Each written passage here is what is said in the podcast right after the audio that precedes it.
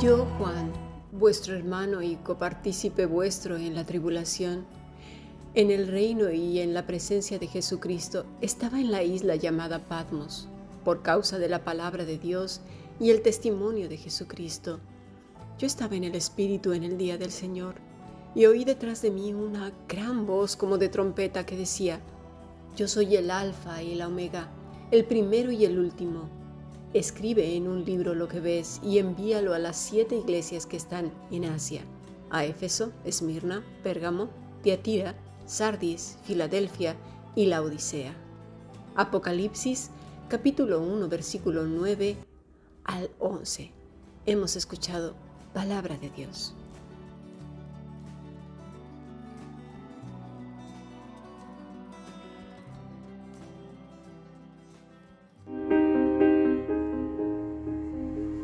La Fundación Bíblica te invita a participar tanto de esta aula internacional hoy apegados a él, como a sus cursos online en mol.fundacionbiblica.com. También Adoración de Siervos todos los martes a las 7.30 de la tarde España a través de nuestro canal de YouTube. Para cualquier información escribe a fundacionbiblica.gmail.com. Aprendamos juntos del Maestro. Te esperamos.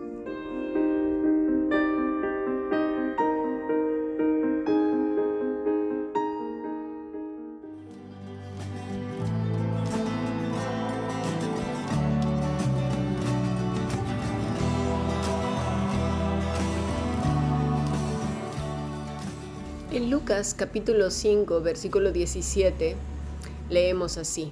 Aconteció un día que él estaba enseñando y estaban sentados los fariseos y doctores de la ley, los cuales habían venido de todas las aldeas de Galilea y de Judea y Jerusalén, y el poder del Señor estaba con él para sanar. Allí estaban, nada más y nada menos que los fariseos y los doctores de la ley. Obviamente habían muchas gentes, pero fíjate, habían venido de todas las aldeas de Galilea, de Judea y Jerusalén. Gente que se supone que estaba cerca de Dios, que sabía su voluntad y que ninguna de sus palabras era desconocida. Personas que desde niños habían aprendido la ley y los profetas, que sabían responder desde las preguntas más básicas hasta las más elaboradas. Muchos de ellos se gloriaban y sentían además mucho orgullo de conocer tantas cosas de Dios, al punto que cualquier momento del día era apropiado para enseñar. Los fariseos hacían además prosélitos por todas partes para que estuvieran en los caminos del Señor. Habían hecho sus escuelas y su manera de vestirse los distinguía bastante bien unos de otros. Hoy en día no estamos tan alejados de los tiempos bíblicos, ¿eh? También existen círculos donde hay una casta que sabe más y que enseña. Ahora bien, ¿está mal aprender? No. ¿Está mal enseñar? Tampoco. De hecho, es bueno. El Señor alabó a los fariseos por su trabajo de enseñar. El problema no radicaba ahí, sino en otros aspectos que tienen que ver más con el corazón. Uno de ellos es querer adaptar las escrituras a nuestras creencias culturales, nacionales, locales y familiares, nuestros prejuicios, idiosincrasia, y luego pues enorgullecerse por ese conocimiento y bien el sentirse más que otros y eso lleva a la manipulación, imposición, perdón, y arrogancia disfrazada de piedad, cargando además a las personas con mandamientos de hombres que ya vienen mucho de la imaginación por el trasfondo que acabamos de mencionar, que lo que realmente dice el Señor. No hace falta más que ver a los fariseos rasgándose las vestiduras al escuchar a Jesús, ¿verdad? Esa misma presión de los religiosos sigue existiendo hasta hoy. Mover al populacho para que apedree a los santos, para que los presione, los persiga y oprima porque ahí lo que impera es lo que ellos dicen. Obviamente, todo disfrazado con la escritura, de la misma manera que hicieron con Jesús y con todos los que hemos seguido al Maestro hasta nuestros días. En nuestra lectura de hoy, ¿verdad? Estamos viendo a nuestro Señor Jesucristo enseñando, pero ya no como el humilde carpintero de Nazaret, sino al Cristo glorificado. Vamos a ver qué dice Apocalipsis 1, versículo 8. Yo soy el alfa y la omega, principio y fin, dice el Señor, el que es y que era y que ha de venir, el Todopoderoso.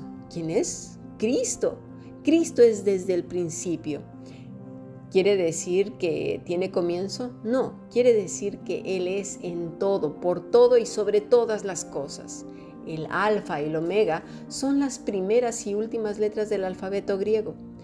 Un alfabeto es una forma ingeniosa de almacenar y comunicar conocimiento. Por ejemplo, las 27 letras del alfabeto español, según la RAE, dispuestas en combinación casi infinitas, pueden contener y transmitir todo el conocimiento. Cristo es el alfabeto supremo y soberano. No hay nada fuera de su conocimiento, por lo que no hay factores desconocidos que puedan sabotear, por ejemplo, su segunda venida. Lo que dice Colosenses 2.3 dice así, en quien está escondidos todos los tesoros de la sabiduría y del conocimiento. Y aunque no lo creamos, hoy más que nunca hay un espíritu de confusión en aquellos que se dicen ser supuestamente cristianos, que andan diciendo que Cristo no vendrá por su iglesia, que Jesús la hará pasar por todas las penurias de la tribulación y la gran tribulación. Por cierto, te invito a que estés en nuestras conferencias He aquí yo vengo pronto, pues hablaremos más ampliamente de todo esto y cómo podemos estar atentos a los acontecimientos que están sucediendo en el mundo. Será este viernes y viernes y sábado a las 6 de la tarde. Lo puedes ver por el canal de YouTube, en el canal de Fundación Bíblica. Así pues, tenemos que estar atentos porque hay muchos, muchas cosas que atentan contra la iglesia de maneras que no conocíamos. El Todopoderoso, dice pues el versículo 8. El Todopoderoso. La palabra Dios Todopoderoso aparece ocho veces en Apocalipsis. Lo subraya que el poder de Dios es supremo sobre todos los eventos cataclísmicos que registra. Podemos verlo en el capítulo 4, 8, 11, 17, 15, 3, 16, 7, versículo 14, el capítulo 19, 15, 21, 22 y así. Él ejerce control soberano sobre cada persona, objeto y evento, y ninguna molécula en el universo está fuera de ese dominio. Así pues, continuamos en Apocalipsis 1, versículo 9. Yo, Juan, vuestro hermano y copartícipe vuestro en la tribulación, en el reino y en la paciencia de Jesucristo, estaba en la isla llamada Patmos por causa de la palabra de Dios y el testimonio de Jesucristo. La primera parte del versículo 9, Juan comienza identificándose con nosotros. Pero, ¿dónde estaba Juan? ¿En un lecho de rosas? Ni de broma. Estaba en una prisión en la isla de Patmos. La pondré en el chat de nuestra aula de WhatsApp. Si deseas formar parte de este grupo internacional, escribe un correo a fundacionbiblica.gmail.com. Bueno, pues esta prisión era una gruta, una cueva, sin ningún servicio. ¿eh? Los presos nunca fueron tratados bien, ni ayer, ni hoy, ni nunca lo serán a menos de que se trate de influyentes, ¿verdad? Pero no era el caso de nuestro hermano Juan, para nada. ¿A quién le gusta estar preso? A nadie. Además, no es causa de buen prestigio. Muchos hasta dudarían, ¿verdad?, de su entrega. Como siempre, ya sabemos, hay quien dice que cuando a alguno no le salen las cosas como los estándares de la sociedad cristiana y religiosa marcan como éxito, seguro es porque tiene algún pecado escondido y no ha pedido perdón. Yo no sé a quién se le ocurrió esas cosas, porque el primero que crucificaron y madre mía le fue fatal fue al Señor Jesucristo. Si seguimos juzgando por esos estándares, pues el primero que sale perdiendo es nuestro Señor Jesucristo. No vaya a ser que volvamos a caer en los pecados de los antiguos religiosos, porque hay muchos de esos por ahí sueltos. Así pues, Juan comienza diciendo que es nuestro hermano. Somos hermanos en Cristo y participamos con Cristo de todos, mira, todos los padecimientos que Él padeció y por causa de Él. aquellos que están en medio de lujos, casas, coches, viajes, hoteles de cuatro y cinco estrellas, grandes comilonas, ¿verdad? Que sus hijos van a los mejores colegios y todo esto pagado por quién?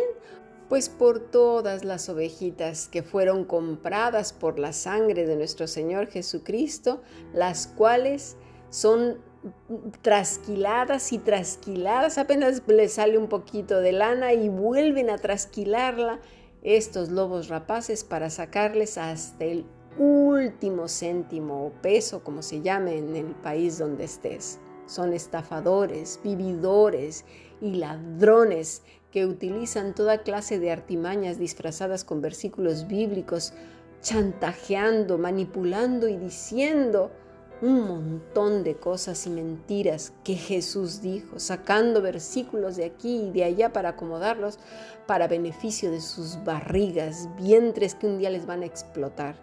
Ahora bien, hay iglesias que se permiten pagar a sus pastores todas las comodidades porque se sienten profundamente agradecidos con Dios por sus vidas o que tienen la solvencia económica todos y cada uno de los miembros de esas iglesias. Bueno, está bien no voy a decir que es pecado, porque yo no soy quien, a estar cómodamente, ¿verdad? Si se puede, bien, no pasa nada, pero todos sabemos que muchos de estos ya no saben ni qué inventarse para sacarle dinero a las personas. Venden astillas de la cruz, aceite de la unción, pañuelos ungidos y bueno, un montón de cosas. Que si quieres que el cielo se abra, pues tienes que dar eh, mucho dinero o ser dadores alegres, que Dios te va a dar intereses, que no sé qué, y todo se reduce a cuestiones terrenales, solo terrenales, lo celestial, quién sabe por dónde está. Claro, porque quien está hablando es más carnal de lo que nos podemos imaginar. Así pues, Juan estaba en la cárcel y no leemos en ninguna de sus cartas diciendo, cosas como las que acabamos de mencionar para que él estuviera cómodo y teniendo todos los lujos y todas las cosas, para nada. Y añade entonces, y en la paciencia de Jesucristo. ¿Te has preguntado qué es estar en la paciencia de Jesucristo? A veces leemos por leer y no nos damos cuenta lo que dice el texto, o simplemente como no lo entendemos, pues seguimos leyendo o nos imaginamos. Pero todo lo que dice la escritura lo dice por algo. Así que lo vamos a entender. Primero lo voy a decir en griego. Upomone en Jesús.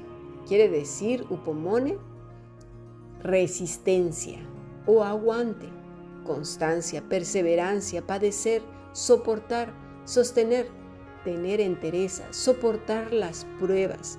Eso quiere decir Juan cuando dice estar en la paciencia de Jesucristo. ¿eh? Vuelvo a decir que es la paciencia en Jesucristo, resistencia, aguante alegre, constancia, perseverancia, padecer, soportar, sostener, tener entereza, soportar las pruebas. Ahora sí lo podemos entender más, ¿verdad? Es la permanencia en Cristo como el pámpano a la vid verdadera, lo que hemos venido estudiando las últimas semanas. Es lo mismo que dice Pablo en Filipenses 4:13, todo lo puedo en Cristo que me fortalece. O el primer libro de Crónicas, capítulo 16, 11, buscad a Jehová y su poder, buscad su rostro continuamente. O segunda de Timoteo 2:12, si sufrimos, también reinaremos con él. Si le negamos, él también nos negará. O segunda de Corintios 4:7, pero tenemos este tesoro en vasos de barro para que la excelencia del poder sea de Dios y no de nosotros, que estamos atribulados en todo, mas no angustiados, en apuros, mas no desesperados, perseguidos, mas no desamparados, derribados, pero no destruidos, llevando en el cuerpo siempre todas las partes de la muerte de Jesús, para que también la vida de Jesús se manifieste en nuestros cuerpos, porque nosotros que vivimos siempre estamos entregados a muerte por causa de Jesús, para que también la vida de Jesús se manifieste en nuestra carne mortal, de manera que la muerte actúe en nosotros y en vosotros la vida. Eso es estar en la paciencia de Jesucristo. No es otra cosa que vivir a Cristo día a día, momento a momento, apegados a Él, estar en Cristo, conocer el Evangelio que es Cristo mismo. Vamos a ver qué nos enseña Cristo en nuestro siguiente podcast.